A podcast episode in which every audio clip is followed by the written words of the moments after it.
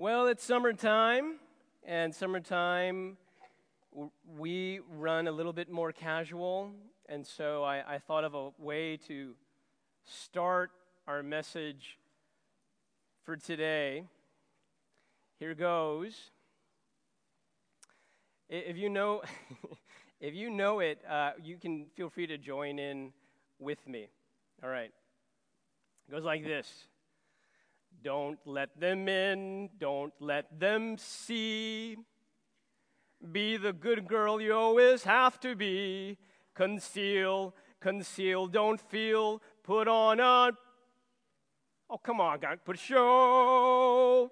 Make one wrong move and everyone will know. Okay, hold your applause. I know, yes. Woo! Um, I was going to tell my, my son was looking at my notes and he was like, You're going to sing it? And he's like, Oh, yeah, I'm going for it. And he's like, I'm so glad, Dad, that I'm not going to be there. I've been wanting to say this message for a long time. And sometimes you, you want to say a message, but you're, you're in a series and you, you, you want to stay true to where the, the scripture goes, and so you don't really get an opportunity. But the cool thing about summer is that it's a little bit more free. And so if there's a message that you've been kind of dying to share, you get an opportunity to share. I get an opportunity. Maybe the hardest lesson that I have ever had to learn as a Christian. And I think it's because it runs so counterintuitive to everything that I've been taught, everything that's been modeled to me. Like, even at an early age from my dad. My dad was a, a proud Asian man. Now, if, if, if he had weaknesses, um, he definitely didn't show them.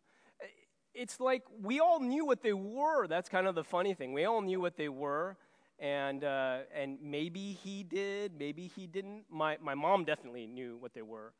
And sometimes my mom would share it with him, and he was not having it. There was one time when she was sharing about one of my father's weaknesses on the phone with a good girlfriend, and my father happened to overhear. So he ran in the room, he disconnected the phone. This part isn't so funny. And then he, be, he became violent, like physically abusive, which was really another great weakness of his. But my father, when it comes to weakness, he did not know how to handle it. I mean, weaknesses are something that you're embarrassed about. It's something you, you, hide, you hide away. And so his policy was more like you hide your weaknesses and you lead with your strengths. And sometimes you put on a mask, you know, but you want people to define you and see you for your strengths. And you, you kind of hide. And and you can see this. Like, you don't have to do it now, but if you go on Facebook, right? You always see these pictures, and it's always a picture of, like, oh man, I kind of wish I was them and had what they had and was doing what they're doing, right? Because people tend to, you hide your, your weaknesses and you, you lead with your strengths. Now, this has been modeled to me for so long. And uh, I, I, I have to admit that this policy of my father, there's remnants of that legacy and that policy inside me. And I'll just give you one example. I'm part of this men's group where we get together once a month and we talk about our marriages. Really, that's the primary thing. Learn to share about my relationship uh, with my, my lovely wife, Randa. Do you mind just staying up for a second? Just giving like, okay, uh, this, just giving like a beautiful smile, okay? I, I, that's great, okay. I, I, I kind of want to put on the image like, okay, you can, you, all right, okay, that, that's it, thank you. That was just a little visual. And it's funny because there was one time that I'm talking to the guys, and I just had a really bad fight like the week before. And I said some things that were like really embarrassing. And I'm sitting in this meeting and I'm, I'm debating with them should I, should I share? Should I share? I don't know what I share. And there was this thought if I do share, I'm afraid the guys are going to go like, wow, that's a whole new level of bad, you know? Like, like, and so I'm thinking, what are the guys going to think? What are they going to think? And so I'm kind of like tempted to hold back. And, um, you know, I, I shared it. And I, I, I, do think they were thinking, well, that's a level bad. But, but there I was. And um, it's this policy do I hide my weaknesses and lead with my strengths? No, no, here's the thing. No, I, I want us to be invited into this, uh, this message. And I feel like it's a real easy way to be invited. What I'd like you guys to do right now, you can take out a piece of paper or you can put it on your iPhones, but, but just identify one or two weaknesses inside yourself. Right? This isn't too hard to do. Some people need to, like, you know, really search deep. And you're going to know what that weakness is as soon as your spouse tells you, you know. And others of you are like, you're ready, like, coming up with a list. You're like on weakness number 10. You know, I don't, I don't know. But come up with something, and, and would you just write it down so that this message is just more tangible, just more real? I'm going to give you like um, all sorts of time to do. I'm going to give you 10 seconds to do this. And as you're doing it, I'm going to sing some more from Elsa.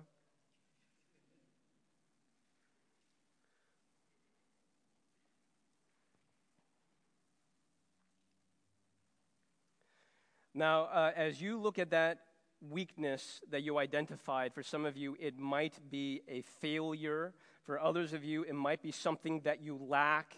Maybe it's your health, maybe it's your, your, your discipline, maybe it's an addiction, maybe it's, maybe it's public speaking, maybe it's a broken relationship. We got plenty of weaknesses. Now, let me ask you as you think about the weakness that you identified, how do you feel about that weakness? Do you hide that away? Are you ashamed of it? Are you embarrassed about it? Maybe you feel like you could be a much better person if it were not for this weakness. You feel like if this weakness were removed, there is so much more I could do. Maybe even as a Christian, you feel like there is so much more I could do as a Christian. If I did not have this weakness, I could do it for the glory of God. And so you might say things like, I hope God will use me in life despite this weaknesses. Now, I just wonder if that's how you're approaching life. You're kind of going around hoping that God will use you despite that weakness. Now, what if I, I told you that that thinking just might be totally wrong? That thinking, if you hold it to Scripture, is just, it's just off. It's not really biblical. This whole approach to weakness just could be wrong.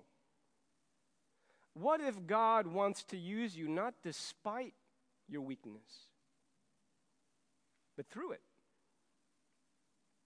What if the greatest impact that you will make in this life is not through your strengths, but actually through your weakness. Kind of changes things. Well, today we are going to look at a case study of weakness. Now, uh, when you think about this person that we're going to talk about, I, I, I don't think that the first thing that comes to mind is weakness. But uh, let's take a deeper look into his story. This person is Gideon. Gideon in the book of Judges. Now, this was during a time in Israel where they, they uh, have conquered the land and they've settled down in the land, but this is before the kings. So there would come this crisis and God, at just the right time, would bring about a judge who is more like a military leader to deliver the people.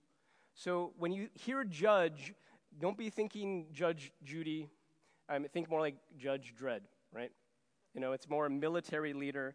And so here is uh, Gideon. Now, I'll never forget this. I was in my Old Testament class, and my professor was talking about the Gideon story, and he thought it was, interesting. It doesn't really hold a lot of relevance to the story, but it is some new information that it came about, so I wanted to share with you. Now, during this time, the crisis was a very oppressive neighbor. They were the Midianites. These guys were very oppressive, they were the supervillains of the time.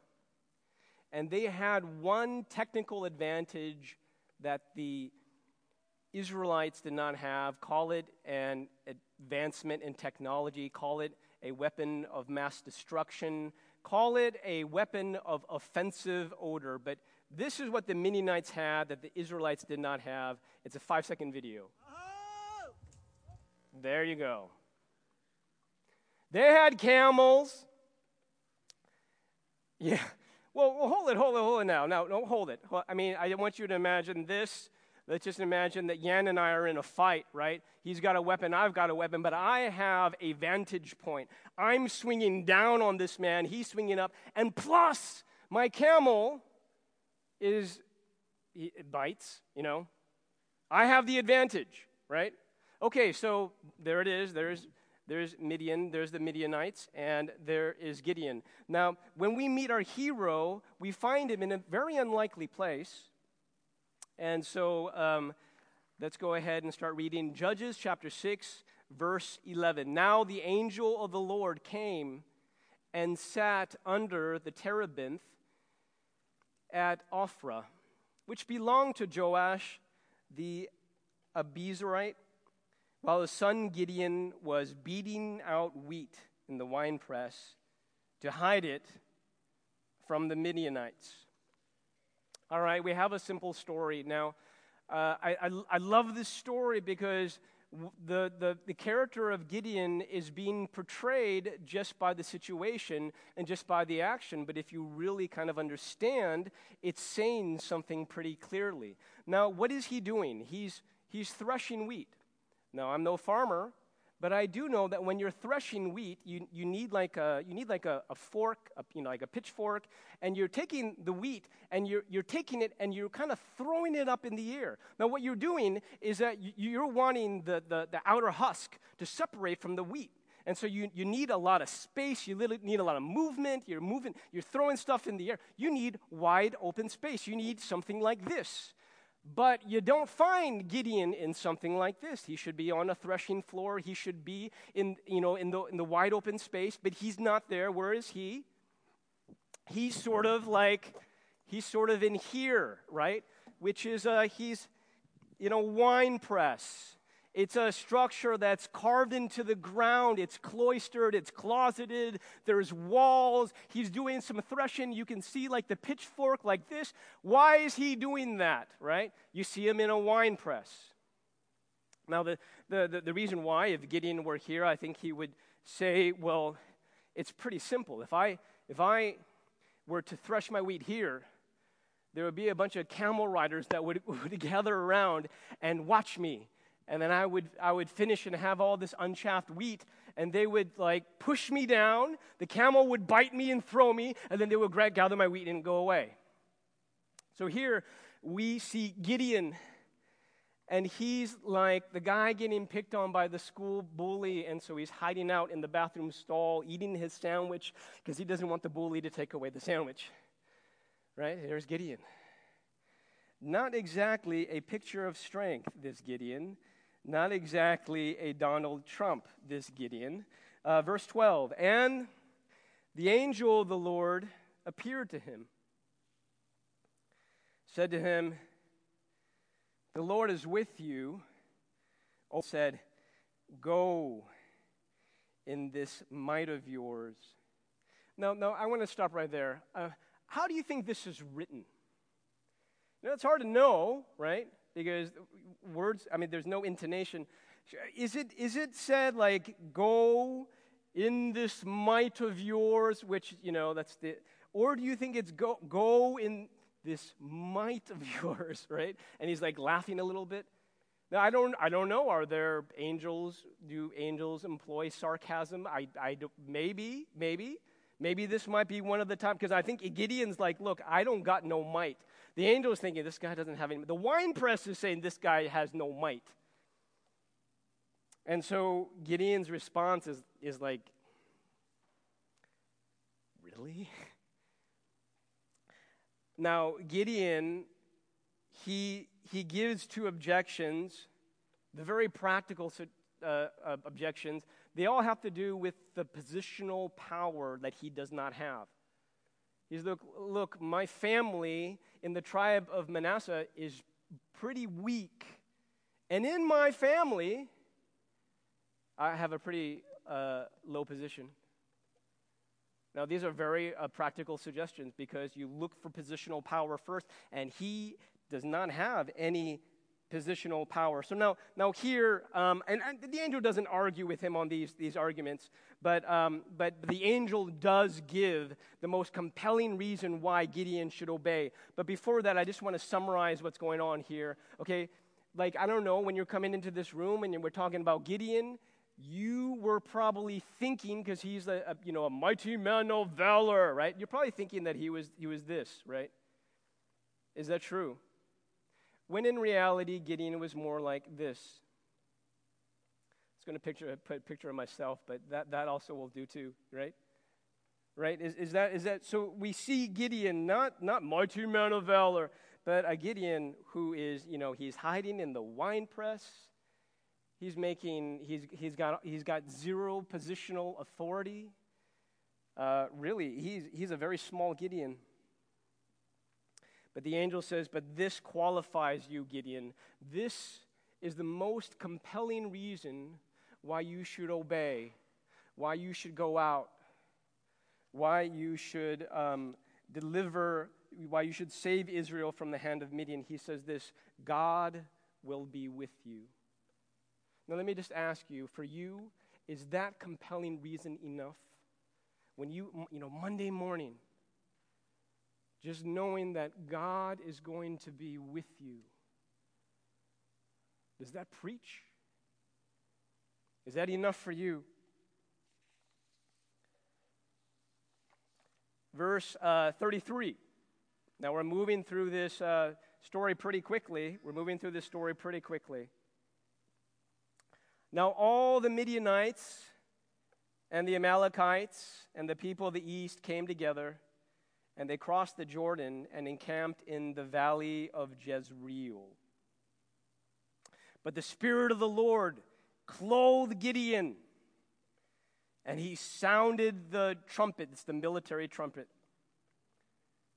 So, okay, oh, right, right. So, um, so this is, this is the, the next the next movement in this story. It's a pretty big movement. Now, some of you might be wondering, oh, what happened? He was a weakling in a wine press, and now he's blowing a trumpet, and people are responding. What happened from, from there to there? Let me give you a very quick uh, uh, a summary of what happened. Gideon's first assignment when he agrees to obey God. Gideon's first assignment is, is God tells him, Go and take down your, your father's altar to Baal. Take it down, and in its place, build an altar to God.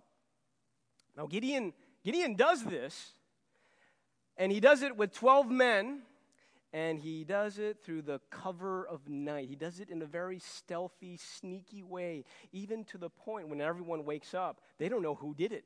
But there is an altar to God instead of an altar to Baal. Now, it's interesting what, what, what, what, happens is that the townspeople gather everyone up at the altar and they're really angry. They want to know who did this. And then it was revealed that Gideon did this, and they're like, Bring Gideon to us now. This, this guy has to die. And his, his father comes out and defends Gideon which is not a surprise. He's the dad, right? But he's basically look, like, look, you don't need to fight Baal's battles. If Baal is mad at my son, let Baal himself take him out. And so it's interesting. After that, people are like, oh, Baal's going to give it to Gideon, right? And so they saw him the next day, and they started going, you know that guy right there? Baal's going to really take him out. Baal's going to take him out. Baal's going to take him out. And then the next day, like, Baal, Baal's probably going to take him out. Ne- you know, and then the next week is like, I think Baal it might just. And then the next week he's like, I don't think I don't think Baal's really going to touch him. this man is protected. This man stands for God. So, so there was this story about him, and he got this reputation. And they probably started telling his story about how he stood up to the, his father, and this is a man for God. So when he blows the trumpet from Gideon, they know this is Gideon's trumpet. He's the man who stands for God. Let's rise up and fight the Midianites. Okay? So that's what happened. That's where we are.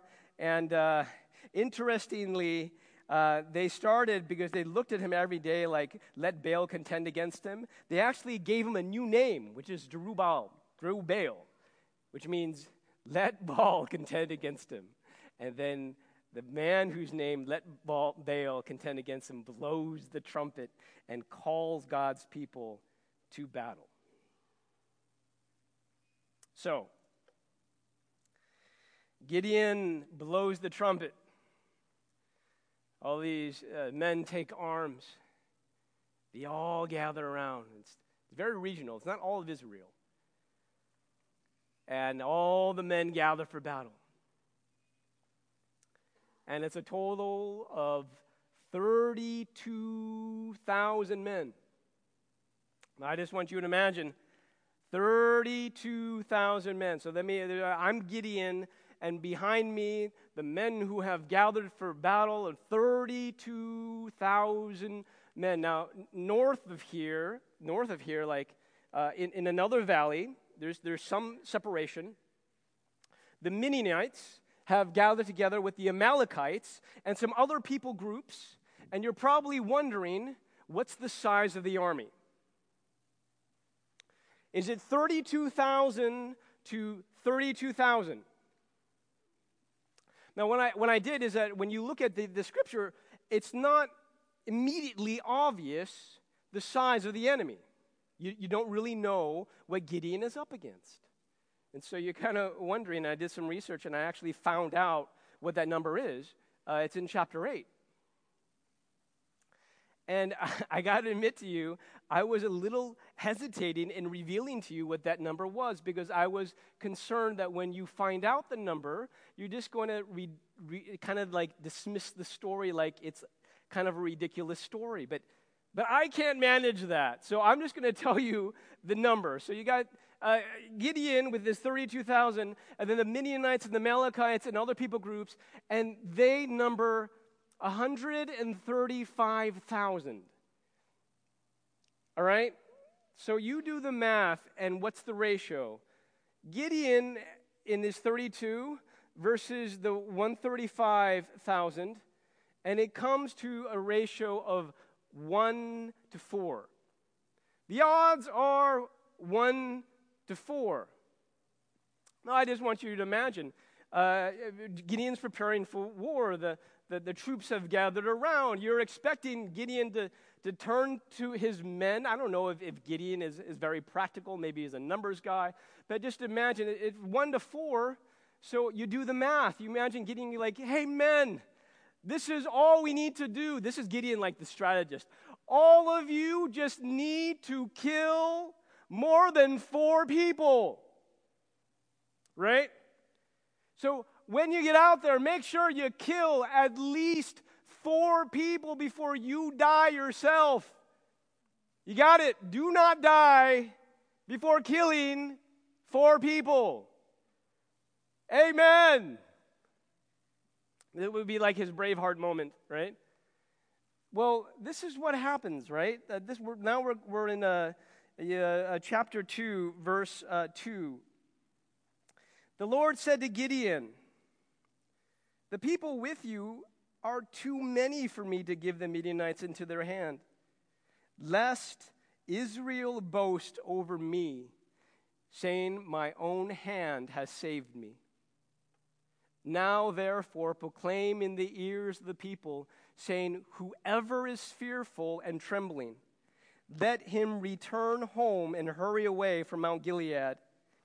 Then, okay, now get this, then 20 2,000 of the people returned, and 10,000 remained. All right, so Wow. Okay. I thought the one to four uh, odds was a good story, and God is aiming for so much more than just a good story. Now, it, it, we go even more, and, and, a lot of you know the story. God says to, the Gideon, you know, again, if any of you are, are scared, you can leave 20, 20 22,000. Now the odds are 1 to 13, right? but the Lord is like, okay, hold it. There's still too many. There are still too many because I don't want them to come back and start boasting about their conquests and how what a great fighters they are, like 1 to 13. And so God has them do this thing like go to the water and uh, to the brook and you, you drink uh, from the brook, and I want you to pay attention to how they drink. And some people are going to like um, come down and cup their hands and lap it like a dog, and, and other people, I, I, am not really clear about this one. They're going to kneel, maybe they plunge right into the water and just start drinking from the brook. And so separate the people who like drink like a dog, you know, and there's 300, and those 300 are chosen, and people have tried to you know, derive some meaning behind this, like God just, you know, he likes dogs better than cats. I, you know, I mean, there, but there's really no symbolic meaning. The meaning is that the army was just too big. And when you have a really big army, the self reliance card is in play. And God's like, we're not having that. We're going to make sure it's a very different deal. And so God then reduces the army from 32,000 to 10,000, 1 to 13 odds, and then from 10,000 all the way to 300 men. Now the odds are 1 to 450. Now imagine that speech turning around. Men, you just all need to kill 450 men a person. Do not die before eat. You know, you know, I mean, like that, that, that is what's going on. Now, I just want to pause the story right here and just say, from a practical level, this is just utterly ridiculous. Like, if that was happening to me, I'd be like, God, what in the world are you doing? This makes no sense. And then when you're telling your kids these stories, it makes like a really engaging story. It's really engaging. But if this were happening to you, you would probably turn up to heaven and go, What in the world are you doing? God. Now, let me. Now, what's going on here? I mean, like, you, you read this story, and we're kind of tempted to think that, you know, something, this is a one time incident. Like, sometimes God does this, but very, rarely, you know, he doesn't do this a lot. He only does this on special occasions, you know, with someone like Gideon. But what if God is actually doing this all the time? Or let me put it this way what if this is God's preferred way of doing things? Now, I'll give you another example. This one might have a little bit more authority to it. No, it has a lot more authority to it. Why, why does God reduce from 32 to 10 to 300 or 3? I, I can think of some examples. I'll give you one. There was this time when Jesus was about to make his appearance in Jerusalem. Big deal, big deal. And someone's thinking, look, you got a lot of like, you know, small town people who are really like infatuated with Jesus, but they are very easy to impress. They got small minds. But you got the big minds and the big religious leaders in the city. They're in the city. So if Jesus is going to win the leadership of Israel, he's got to win Jerusalem. And so this is Jesus' red carpet moment. Jesus is about to make his debut, right? Right into Jerusalem. And, uh, and this is how Jesus comes into town. Now, what goes through your mind when you see that? First of all, doesn't it look like Jesus is huge and he's riding like donkey from Shrek, you know? Look at that. I mean, wouldn't you be like, Jesus, we got to talk about it. You, you need some, you need a PR consultant, Jesus. You really do, right? Because if you're going to make an impression, you should come in on a war horse or a chariot or, you know, but not like that. Not like this baby horse, you know, no. Okay, what's going on here? This was prophesied that this would be his entrance from the Old Testament. Jesus was meant to ride on that horse, a baby colt. Why? Can it be that this is not an isolated incident? That Gideon and how God works with Gideon is not an isolated incident. Can it be that this is God's preferred way of work? I'll give you another example. I would think this example would be like the example of examples. Jesus Christ. When you think about his ministry and his impact, what was his greatest impact in all of human history? Was it his miracles? I mean, those were amazing, right? They were miraculous. Was it his teaching? Well, Jesus was, he was a amazing teacher. No. What was the greatest impact that Jesus Christ made in human history? It was his death, it was his weakness, it was his crucifixion, naked on that cross. And by Jesus embracing weakness, he died for the sins of God's people who would believe in him. You see, can it be that God's wants to use you, and your greatest impact is not going to be on your strength, but it's going to be in your weakness. Well, it was that for Jesus. Do you think it also might be true for you?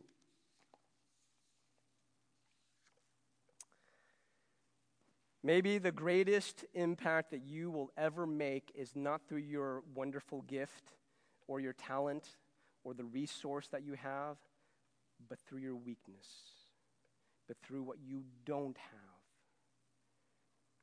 Gideon didn't have 135,000 soldiers. He had 300, and he had weakness. And that weakness was an incredible invitation to meet God in God's strength.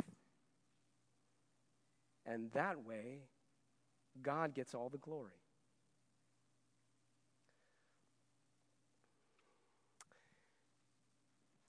You know, I, I, I, I wonder for Gideon. Like, I, I imagine that he had such a decisive victory that he probably had a legend. You know, he was a hero of war, and people probably sang songs about him and talked about, and things probably got exaggerated. So, someone, maybe in the next generation, must have chased Gideon down and must have said, Well, Gideon, tell me the real story. And I imagine Gideon, you want to hear the real story? I want to hear the real story. Well, there is an angel of God, and the angel of God met me in a wine press while I was threshing wheat. What? Well, let me explain that. And then I started giving reasons why I couldn't. I had no positional authority. I got brothers who were stronger and more domineering than me. Plus those camels. And then we assembled for battle. There was 32,000. Then God reduced it to 10. And then God reduced it for three. Really? Well, what was the? It was 135,000? Yes. Are you kidding me? No. And so we gathered in these three groups. We all had jars, right? We put these torches in the jars. And then we smashed the jars. And we said, For the Lord and for Gideon. And then and then what'd you do? And then we blew a trumpet. That was it? It was, it was, it was a, yeah, it was just trumpet. Did you pick up a sword? And I, we didn't pick up a sword. Actually, no, no, no. We did swing the sword. Like when they were running away, we were chasing them down, and we we actually struck them in the back from behind. Wow, that's really brave of you. Oh, yeah. Well, no. Okay. And then inevitably in that interview, the guy was looking at Gideon going like, wow, that totally wasn't you. That was all God. And Gideon's like, Yeah, exactly. Now, can I ask you, is that the kind of life that you want to live? Do you want to live a kind of life where people look at your life and what you do and they go, wow, you're pretty amazing? You guys are like, actually, that wouldn't be so bad. Yeah, I kind of agree with. No, no, no. Or do you want the kind of life where people look at your life and they go, you know, it's not just you. There's something about you. Your God is amazing. What kind of life do we want to live? What kind of legacy do we with you? Now, if that's the life that you want to pursue, and I believe that that is the life that we want to pursue, then really the way that we do it, the best way that we do it, is not necessarily through your strengths, but the better way is through your weakness. It's through your suffering. It's through your shortcomings. It's through your failures. Because in your story of failure, people see the fingerprints of a Savior. People see the God who's at work in your life. Now, I uh, wanted to close. and I was thinking of, of all these possible examples I could give, like the Apostle Paul and, and his weakness, like he he murdered Christians. That's pretty bad. Or Peter, like his weakness is that there were times when he was a big coward.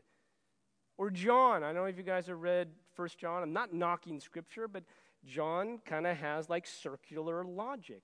Maybe that's a weakness, you know? And I was thinking of modern day examples like uh, Nick Vujicic, who has, you know, no arms, no legs, no worries, or the founder of Alcoholics Anonymous, who is Bill. Help me out with that. Bill Johnson. I want to say Bill Johnson.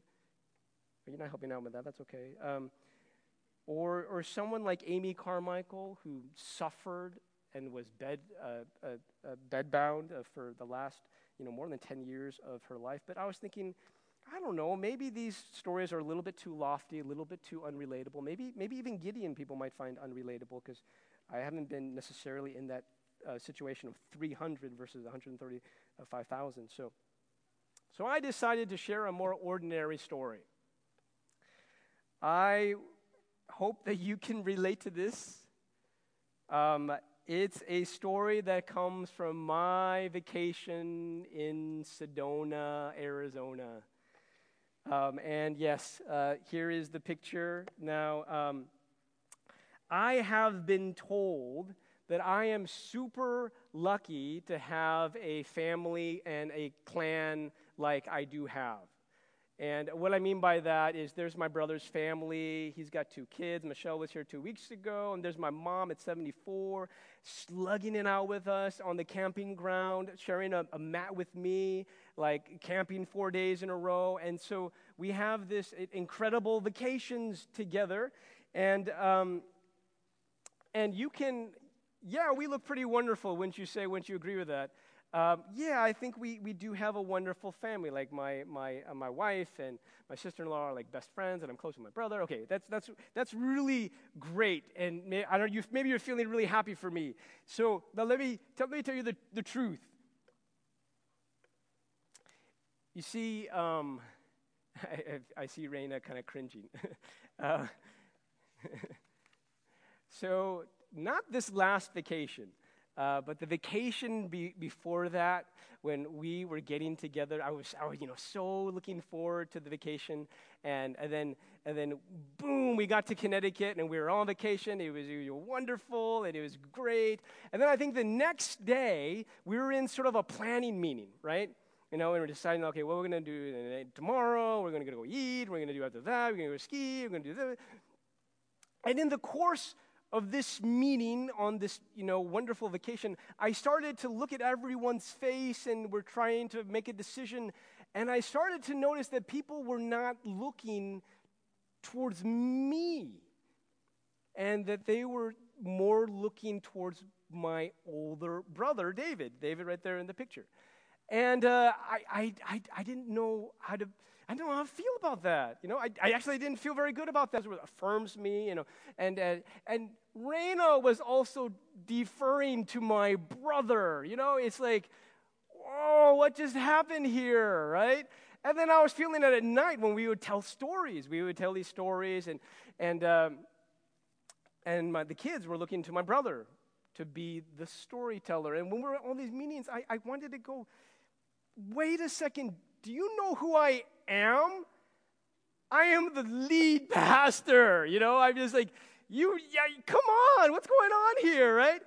But the, the, the, dynamic with my brother is like my brother is the older brother, and so it doesn't matter if I'm whatever or, or four star general.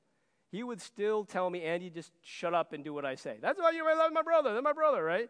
Uh, he's more domineering than me. And so my vacation was not really feeling like a vacation. Actually, that issue ruined my vacation because people were not deferring to me. And uh, I was pretty ashamed about that and feeling kind of small. So, in this last vacation to Sedona, just in my own brokenness, I was saying, Lord, I'm really broken.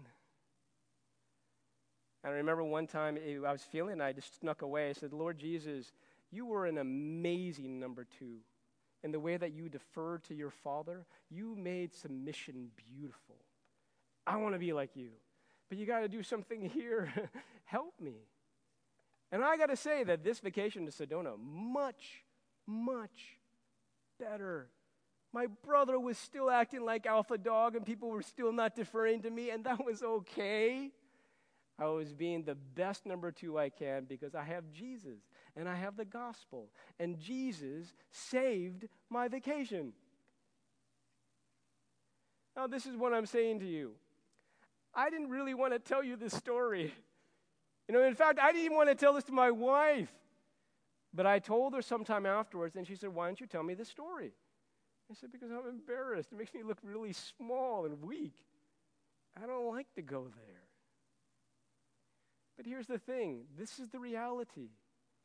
The hero of my life has never been me. I'm just a man in a wine press with 300. It's always been Jesus. But when I share about my weakness, then it shows everyone who the real hero of my story is. It's always been Jesus, and it gives God glory. Jesus saved my vacation, Jesus saved my life. Now, if I need to showcase my weakness to show a Savior who comes in time and time again to rescue, well, I'm willing to do that because He's the hero of my story and He's the hero of your story. So, you can think very differently about your weakness. You can take that weakness and say, God, would you meet me in this weakness? And God will meet you. And now you have a hero of your story and you can share and even boast about that weakness. Because it's never been about us, it's always been about the glory and the strength of God. So, whatever your weakness is, whatever it is, you know, maybe it's like, you know, I can't, I can't do this because I don't have that. You can, you can with faith move out in your weakness and expect God to meet you there. If you're like tempted to hide that weakness, you're like, Lord, I don't, I, you know, I'm, I'm an introvert. Lord, I, I, I, uh, I, I, have a, I have a past. Yeah, well, I'm hoping that this message is going to make you life. Yeah, and if you share that, then you can showcase the movement of a Savior who is redeeming your life and working in your life. Maybe whatever weakness you have, God will use you not despite that weakness, but through it. Maybe the, the greatest impact you will make is not through your strength, but it's through your weakness. it's through your failure. And you can point many, many other people to the same Savior who redeems. Would you stand with me?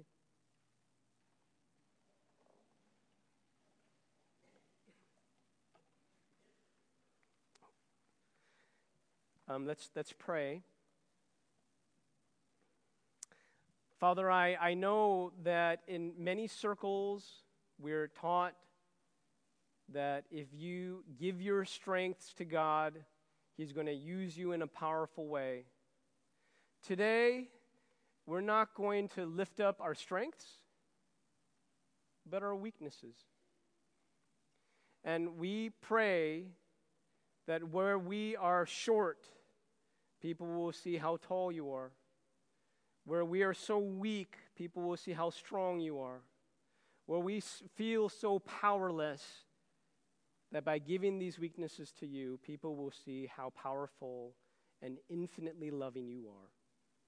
Help us to think differently about our weaknesses, but to stand boldly and to boast in them because we have a good, rescuing, redeeming God. In Jesus' name we pray.